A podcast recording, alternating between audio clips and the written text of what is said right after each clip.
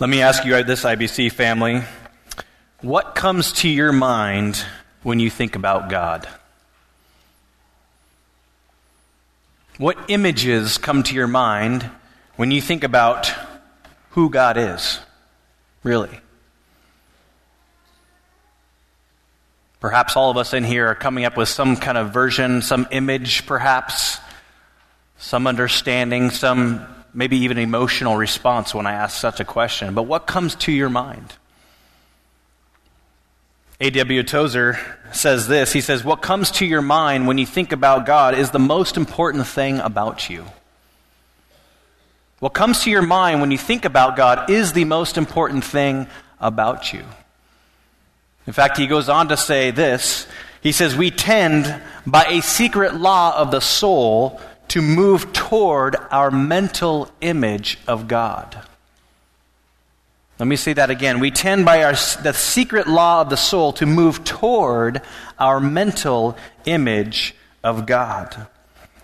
In other words, how you view yourself, how you relate to others, how you perceive the, the future, how you go about praying, how you confess your sin, how you view sin, how you pursue God in general, all these are mentally rooted in your perception of God. And here's the deal we're all off, at least to some degree. Every single one of us in this room right now has a somewhat distorted perspective of God. Most of us, obviously, have a certain version of God, not necessarily always based on what Scripture reveals.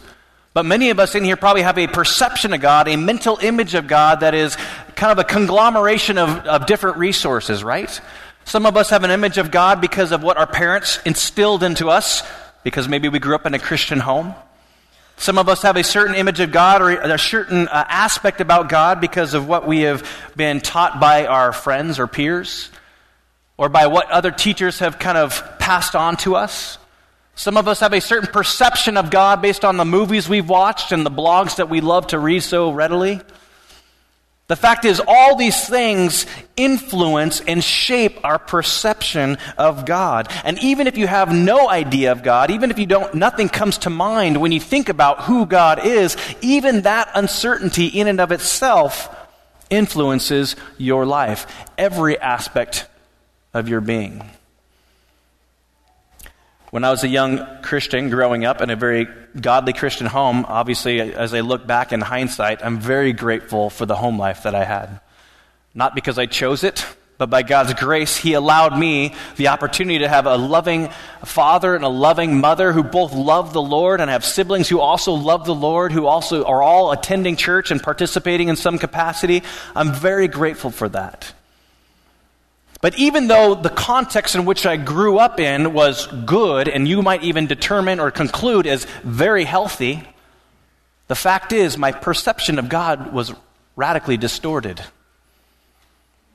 You see, as a young Christian, growing up in a Christian home, my perspective of God was this God loves me for what I do, not for who I am. God loves me for what I do, not necessarily for who I am. Therefore, because of my distorted view, and because I thought God loved me for my performance or what I could do on my own terms by my own strength and by my own willpower, Therefore, this translated into various aspects of life. It translated into how it influenced my relationships with other people. It influenced my decisions as I made in life. It, resp- it, it influenced how I responded to certain situations. Every aspect of my life was influenced or tainted by a distorted understanding of God, that He loved me for what I do, not for who I was. So, for example, I was very much, and maybe you can relate to this, I very much was t- uh, influenced by Pharisaical tendencies. In other words, I was a legalist through and through.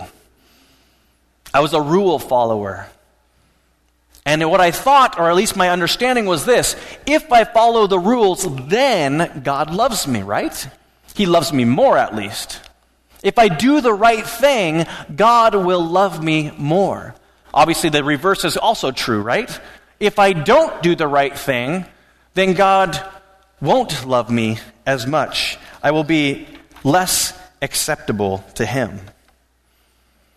And as this translated into my relationships, obviously the, perfe- the pressure to perform, even though I, I understood, I, I believe that God accepted me for what I do, as this related to everybody else, I also believed and struggled to believe that people loved me or accepted me for who I was. Instead, I believed, no, people accept me for what I can do. People like me because I'm the best at whatever. And this especially translated in academics and sports. In other words, I, in my mind, in my distorted thinking, had to believe this idea that people will like me and people will accept me if I'm the best at whatever. And therefore, especially in regards to academics, I must get straight A's. Of course, my parents always wanted me to get A's, but then that translated in life going, wait, if I don't get A's, I'm less acceptable. I'm less loved. So now all of a sudden, it wasn't about the, it wasn't about the joy of learning, it was all about don't screw up. Get A's or be a loser. And so getting straight A's was the name of the game. It had nothing to do with what I loved to learn, what I liked in general. It had everything to do with make sure that report card is the best. Make sure your GPA is top notch. And if I didn't get a grade that met my expectations, I was devastated. As is translated into sports as well. Obviously, I've, I've shared this before. I wrestled at a, such a young age and kind of grew up wrestling. And so uh, that was kind of something that I, you know, I actually started loving to do. Uh, however, as the competition grows, as you go to more and more tournaments, as, I, as this distorted thinking about God and relationships grew and manifested itself, I realized or I, I felt compelled and motivated in this way. It was no longer about a love for wrestling. It was all about I have to win, and if I don't win, again, I go back to loser category. I go back to loser class. And so, therefore, I have to win. This is why it was so devastating. This is almost ironic, in fact, when you think about it. My first match of my middle school career, I lost. And my first match of my high school career, I lost. Devastated because I've been so successful leading right up to that point. Everybody's like, oh, you're going to do amazing. And I lose my first match. And it's like, wow, who am I now? What do I have to offer now? What do people think about me now? The fact is, I was constantly on stage and there was no room for failure. And as you can imagine, that is a very miserable way to live. The opposite may actually be true of you as well. Perhaps you may not struggle with legalism and performance with God and also with one another, but maybe like the video we just watched, we see that you see God as a sort of cosmic vending machine who's there basically to make your life happy. Who's basically God's sole purpose is to go, how can I cater to you? I'll get to this passage in a moment, Jeremiah 29. We oftentimes take that verse or that passage and use it kind of in a self serving sort of way.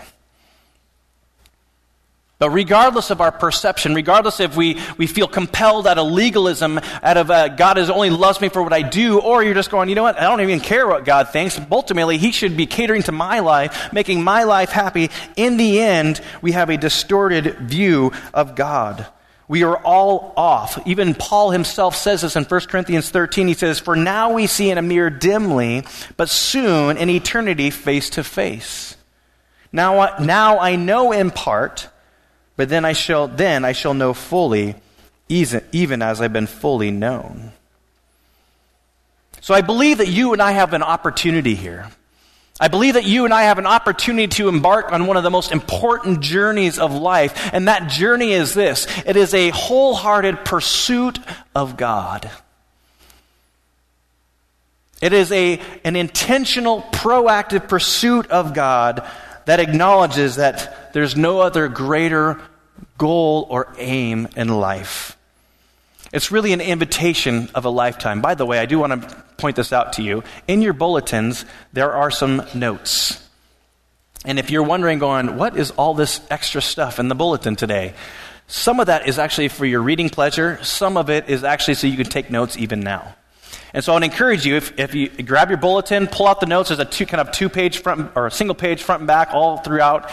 And uh, I want to encourage you to take notes because part of what we are doing here is that we are hoping that we are all engaging in the same conversation. And so if you don't have, if you don't have a bulletin, you should just raise your hand right now and the ushers would love to throw something in that hand. So don't feel shy. Just raise it up. Say, I didn't want it before, but now I love it now.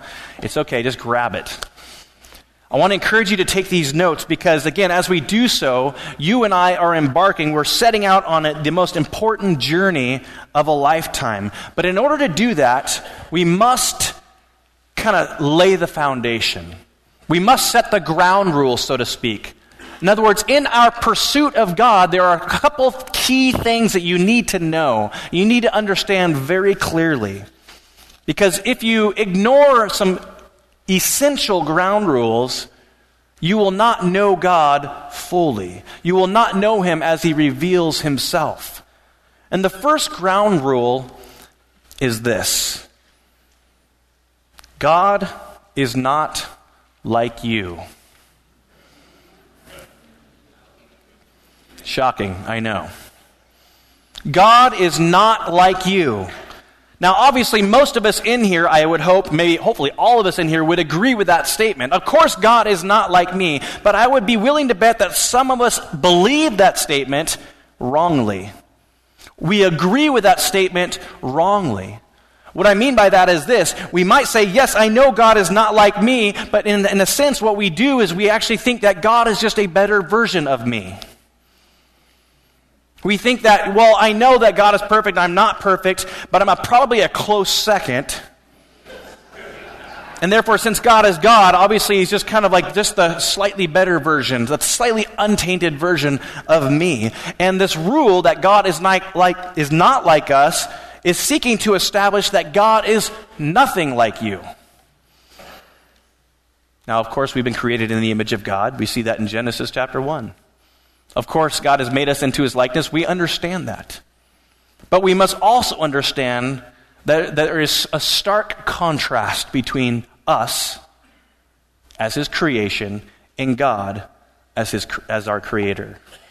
Listen to what Isaiah 40 says. This is God speaking. He says, To whom will you compare me? Who is my equal? asked the Holy One. Look up into the heavens. Who created all the stars? Who brings them out like an army, one after another, calling each one by its name?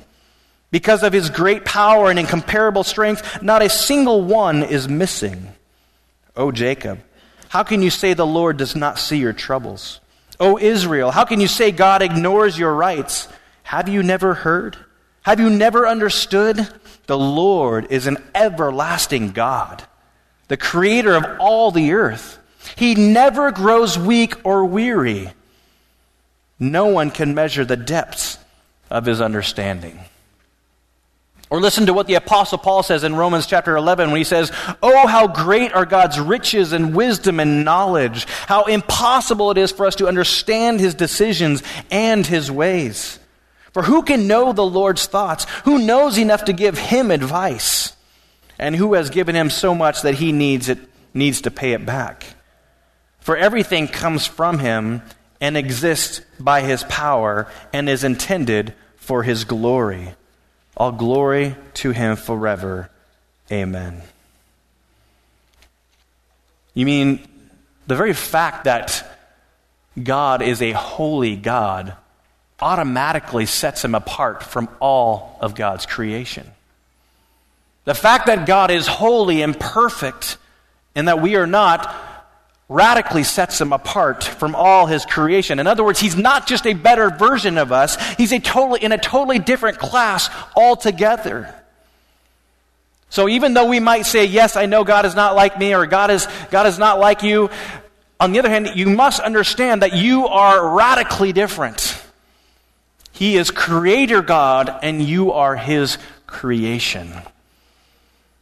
He is Lord over all. and you are not. But you see, what we tend to do oftentimes, even though we might say, I know that God is not like me, we still seek to adopt, we still seek to shape a God that is somewhat manageable or somewhat uh, controllable. This brings us to our second point here. The second rule, ground rule, you and I must understand is this left to ourselves, we tend to reduce God to manageable terms. Left to ourselves, and I appreciate what uh, Rob Craven said earlier and stuff. Obviously, I mean, he said it well. It's like people are talking about God, and, but they're talking about a God in their own making. And left to ourselves, we reduce God to manageable terms. The fact is how common it is for people, even Christians, to reduce God to a God we can control, to a God that we can tame, to a God that we can manipulate.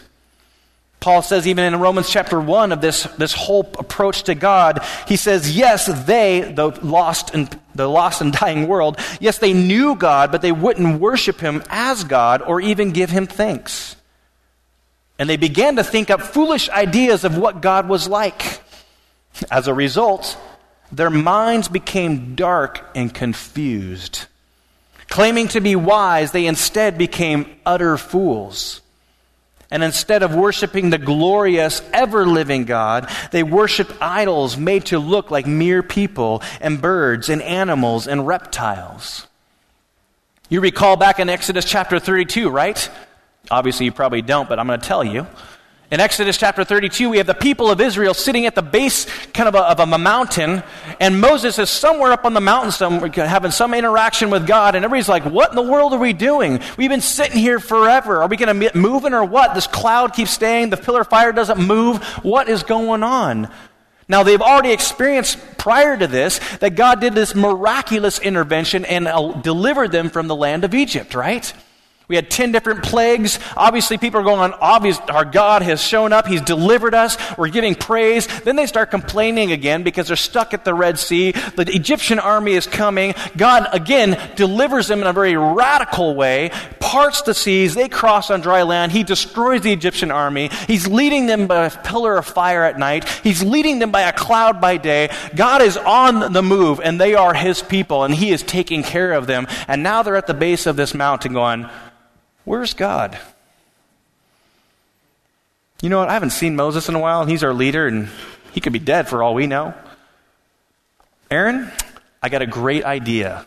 Let's make a statue, and we'll call it God, and we'll worship it. And so Aaron, again, I'm not sure what mind frame he was in, obviously, but he says, okay. And he says, give me all your gold earrings, give me all your precious jewels. He melts it all down and creates a golden hat, calf, and he says, here is your God. And they worship him in the most debaucherous and adulterous way. Perhaps you and I might ask this question how can the people of Israel be so dumb? How can they be so forgetful? How can the people of Israel act in such a ridiculous sort of way? Brothers and sisters, you and I are no different. We may not be putting little golden figurines on our fireplace mantle. We may not be making a golden calf. But you and I are just as susceptible to false worship, to false idols. We could probably do a whole series on all kinds of false idols, and we won't right now. But there, I think there is two common idols that you and I are all susceptible to. You and I that you and I are all very vulnerable to perhaps even struggling with right now. I believe the first idol that is very common to all people, especially in a Western context, is this it is the idol of happiness or self fulfillment. The idol of happiness or self fulfillment is a very commonplace idol that you and I always, that we will struggle with constantly, especially, especially in a blessed Western context, in a sense where we have everything afforded to us. When we adopt this idol or when we pursue this, this form of worship, we begin to think that if we are obedient or if we are religiously active, if we are really an all around good person, then of course God will bless me. In fact, we might even believe this about God. Because I am good, God owes blessing to me. God must bless my life. He must give me what I want. In other words, the reason why we're good is not because it's good in and of itself. It's not because it's the right thing to do. We're good because therefore we are manipulating God. We are good because God now owes me. We're in a sense, we're blackmailing God. And so, our motivation, what drives us in this life is I will go to church, I'll p- actively participate, I'll be involved in various capacities perhaps, and basically, in the end, therefore, God owes it to me. It, it, in a Christian circle, we might even call this Christian karma. By the way, that's an oxymoron, so to please don't believe that's a, a good thing. It's Christian karma in the sense that God will somehow bless me or owes me blessing if I do good. Good will come back to me in return. And yes, on one hand, we do see in Scripture that we do reap what we sow. And yes, there is great joy in one's obedience, but we must understand that we are not immune to the fallenness of this world. Just because you seek to live a righteous life, just because you seek to pursue God wholeheartedly, just because in fact you are filled with the Spirit of Christ does not mean that you are immune to bad things. This does not make you someone who won't be vulnerable to disease and cancer. It does not mean that you won't experience a loved one, perhaps even a child, who will die in a freak accident. It does not mean that you won't experience some of the most difficult things in your life. I think Ecclesiastes made that crystal clear. You can live a righteous life and yet still die young. And someone can live a, live a wicked life, and for some reason they seem to prosper. How do you make sense of that? Let me ask you this How do you make sense of Christians who are today, right now, experiencing great persecution? For doing the right thing, for not rejecting God, for not walking away, even if it means their very life. Here's the deal if happiness or self fulfillment are your ultimate goals in life, then I believe you will always be left wanting. If happiness or self fulfillment are your ultimate goals or aims in life, you will always be left wanting. Because you will never be satisfied. You will never ultimately be fulfilled. You will always feel like you're not quite complete because only God and His very presence in your life can offer and provide that sense of satisfaction and completeness. You see, the greatest, one of the greatest deceptions in this world, one of the greatest things that we're vulnerable to as human beings, and because we have an enemy, and because we have a weak, fallen flesh, and because we live in a fallen world, is the fact that we look to anything else other than God to give us what only God can give.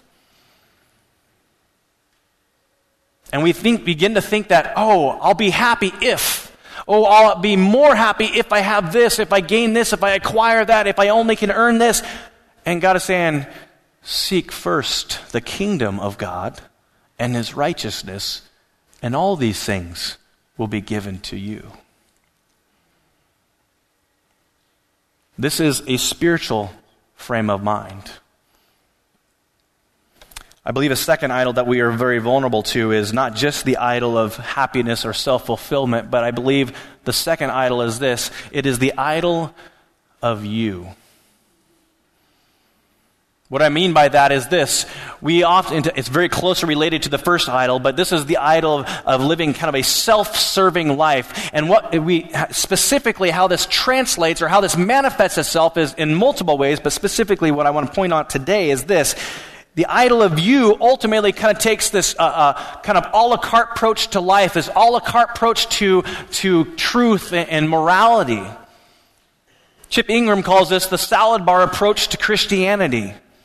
And in this approach, basically what we do is we kind of go, well, I like this and I like this and I like this aspect of, tr- of truth and I like this aspect of truth and therefore, in the end, this is my religion. In the end, this is my God the God of my own making. And therefore, what we do in the turn is we go, well, I like this aspects of the Bible. I like these aspects about Jesus. I don't like this other aspect about his teaching, so I'll disregard that. And therefore, we have our own self made, man made religion. It's very convenient, isn't it? I recall working on the, when I was working on the pipeline, one of my coworkers who was a professing believer, and there were not many believers, so I was just excited that someone was a believer that we could have some sort of conversation with. As we got to know each other and work together, I realized that she also had a salad bar approach to Christianity. In other words, I like the fact that I get to go to heaven when I die. I like the fact that God can, if He so chooses, will bless my life and give me success in this life. I don't like the fact that I can't sleep with my boyfriend, so therefore I disregard that altogether. I don't like the fact that I have to actually uh, to pursue Christ and, and uphold this kind of standard of righteousness, and so I kind of disregard that as well. In other words, her whole approach to God was, God, I like certain aspects, God, I don't like other aspects, so I'll disregard the ones I don't like, I'll adopt the ones I do like, and that is my religion. And as I said, this is very convenient in our culture today. It's very convenient in our lives to kind of basically pick and choose what you think is right and what you think is not right. And the irony, especially for us Christians who profess belief in Jesus Christ, who profess that God is God and there is no other, the irony is this we can know right doctrine, we can know accurate and correct theology, and yet live a life that is contrary to what we profess. In other words, you can acknowledge, for example, that life is all about God and His glory. But the question is does your life reflect a life that is all about God and His glory? Do you live in such a way? Are you motivated in such a way that God is in true, that God is in fact all there is? And my greatest joy and my greatest satisfaction and my greatest fulfillment is all about living for the glory of His name. We might know that's the right answer, but the question is do you believe it? Is it reflective? Is it indicative of your life? God is not like us. Left to ourselves, we tend to reduce God to manageable terms. The third rule is this God can only be known as he reveals himself to us. That's the third rule. God can only be known to us, or be known as he reveals himself to us. In fact, we see how God actually, we see that He reveals Himself in a number of different ways. He reveals Himself through nature. He reveals Himself through His Word called the Bible. He reveals Himself ultimately through His Son, Jesus Christ. Specifically in nature, we see that Psalm, 1, Psalm 19 says this The heavens proclaim the glory of God, the skies display his craftsmanship. Day after day, they continue to speak. Night after night, they make him known. I love what Paul says in Romans chapter 1. He says, They know the truth about God because he has made it obvious to them. For ever since the world was created, people have seen the earth and sky. Through everything God made, they can clearly see his invisible qualities, his eternal power and divine nature, so they have no excuse for not knowing God. So, even though, as Rob Craven mentions, there are many people that are self proclaimed atheists, believing that there is no God, or at best, they manufacture a God in their making, we see ultimately that God reveals himself in nature. It's almost kind of kind of slams in the face of evolution that just basically says, "What a fortunate accident." No, God is very much involved. Not only is he the initiator of all that is, but he is the sustainer of all that is. We also see that God reveals himself through his word. Peter says this in 2 Peter chapter 1. He says, knowing first of all that no prophecy of scripture comes from someone's own interpretation, for no prophecy was ever produced by the will of man, but instead men spoke from God as they were carried along by the Holy Spirit. In other words, when we read the Bible, when we approach the Bible, we must understand, and we've said this before, and I'm going to say it again, because sometimes we need to hear it a thousand times before it sinks in. We must understand that this Bible is not one of many resources. It's not one of many books that we should consult for our life and for our happiness and for our fulfillment. No, these are the very words of God. When you read the Bible, God speaks. No other book has that claim or validation. No other book can make such an authoritative claim. When the words are spoken, when they are read, the Spirit takes the divine Word of God, penetrates our hearts, and God speaks very clearly. God reveals Himself through His Word. He reveals Himself so that we might know Him as he really is. I think even more than that, however, ultimately we see that God reveals himself through his son Jesus Christ.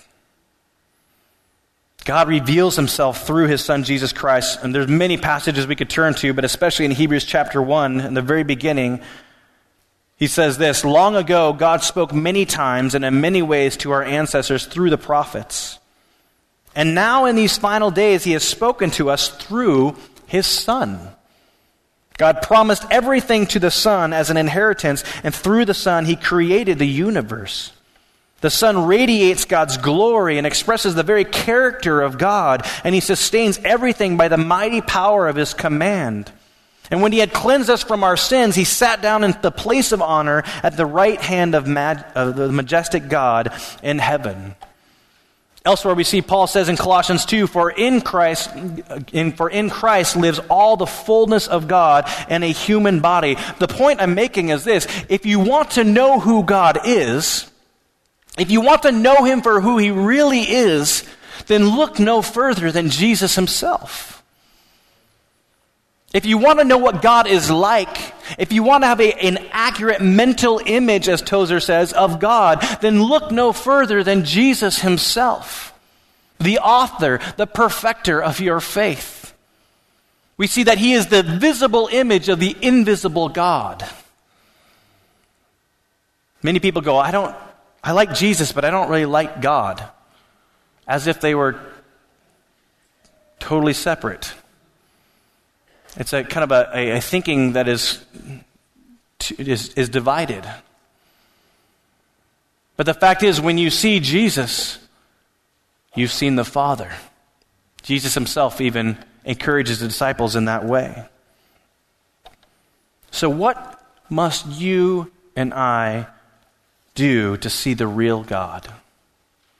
What must you and I do to see God as He really is? How can we, how can we actually put this in practice? How can we actually uh, see Him as He really is? Well, this is where I love what Jeremiah 29 says. Now, if you read Jeremiah 29 in context, you realize that the people of Israel are actually enduring punishment for the rebellion.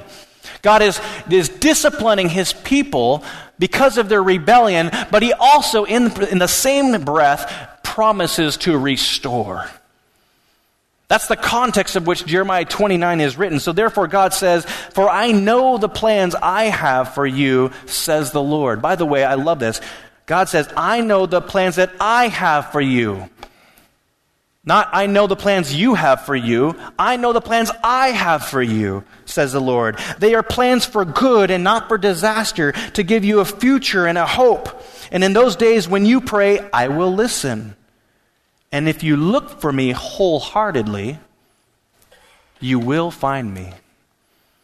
I will be found by you, says the Lord.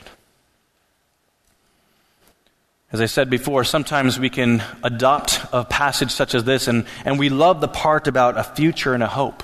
And we should be.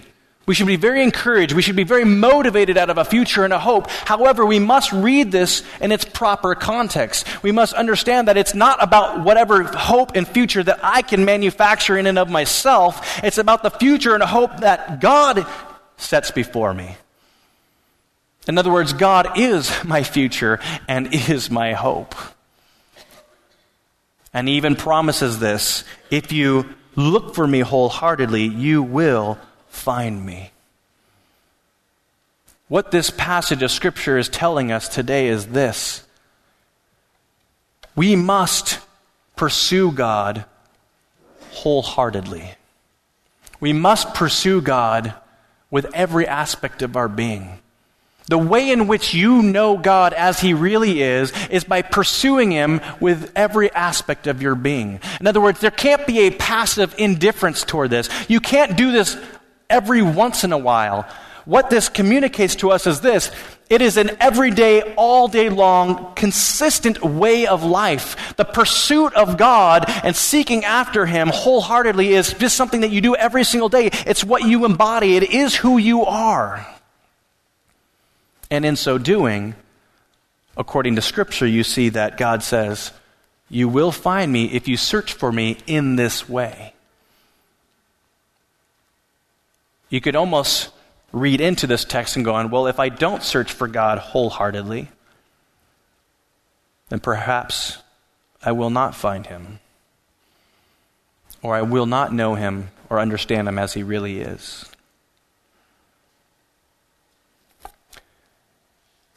But let's make this even more practical.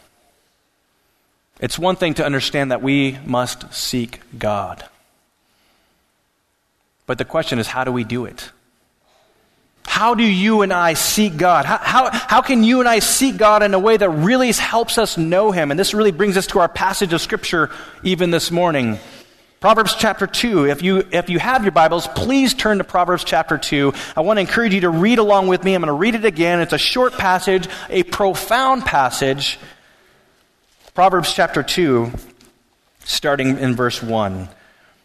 Solomon says this My son, if you receive my words, and if you treasure up my commandments with you, making your ear attentive to wisdom, and inclining your heart to understanding. Yes, if you call out for insight and raise your voice for understanding, if you seek it like silver and search for it as, you, as if for like a hidden treasure, then you will understand the fear of the Lord, and then you will find the knowledge of God. Solomon, very practical. Proverbs, extremely practical. How can I know God? How can I even seek after him so that I might know him more fully as he really is? He tells us right here. First of all, we see that you seek God through his word. It's kind of a redundant message of what I just said earlier, but you seek God through his word. Verse 1 says, My son, if you receive my words and you treasure up my commandments with you, then ultimately what we see is that you will see God. I also appreciate the way in which, the, the manner in which we are to seek God. It's not just the fact that we go through the motions, it's not just the fact that we actually put this into practice, but this is the way in which we are supposed to do it. Verse 4, we see, if you seek it like silver, and you search for it as a hidden treasure.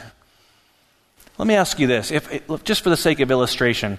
If I were to tell you, and this is all for those who live on like a city lot, so you don't have acreage necessary to think of, but in your little backyard, your little plot of grass, if I were to tell you one foot below the surface, there was a million dollars, and you have three days to find it or it's gone. Let me ask you this Would you have a lawn to mow in three days? I highly doubt it. I think you'd be tearing up your yard in a, in a, hurry. In fact, you might even be leaving now if you actually believe me. You'd be like, enough said, I'm going to go check out my yard right now. I don't even like the grass, anyways. And you dig it all up. Why would you do that? Oh, because you're under the impression, you actually have this belief that there's a million dollars. I don't know where it's at, but I'm going to dig until I find it. Not I'm going to dig and maybe I'll get to it, or you know what, I'm going to get some coffee now. No, you're probably going to work yourself to utter exhaustion just to find it. That is the way, that is the manner that Solomon is speaking here. He says, God is inviting you to seek him in this way as a hidden treasure, as one of the, the most valuable thing that you could ever imagine. In other words, all of a sudden your priorities are all shaped and, and different now. All of a sudden, we actually go, you know what? I don't even care about the yard anymore. I want this treasure. And in the same way, spiritually speaking, God is saying, search for me in this way, and I promise you, you will find me. And when you find me, there will be joy everlasting. We also see not only that we seek, we seek God by being, by being in His Word, but we seek God by being teachable. Verse 2 says, making your ear attentive to wisdom and inclining your heart to understanding. In other words, what Solomon is saying is, he said, don't come to Scripture, don't come to the truths of God as if you already know what he's about to say. How often can you and I relate this understanding or this fact that sometimes you've read the same passage of Scripture for like a thousand times, and yet it takes a thousand times for it finally to sink in? You're like, all of a sudden you have that epiphany, that aha moment. The light bulb turns on and you're like, I've memorized this. I've understood this. How, was, how did I miss this all along? I've related this before, but when I was in Campus Crusade, we would go out and we'd be sharing the four spiritual laws. And of course, I adopted my own version of that, and I'm sharing it, and I'm sharing it, and I'm sharing it, and I'm sharing it. And all of a sudden, it just kind of like dawned on me. It like threw me back in my seat, and I said, Oh, this is the gospel. So, yes, I was able to regurgitate it. And finally, the Spirit shed light on it. Not because I didn't believe it before, not because I didn't have some degree of understanding, but God drove it home that much deeper. The roots went a little deeper. And in the same way, Solomon is saying, don't approach this word as if you already know it.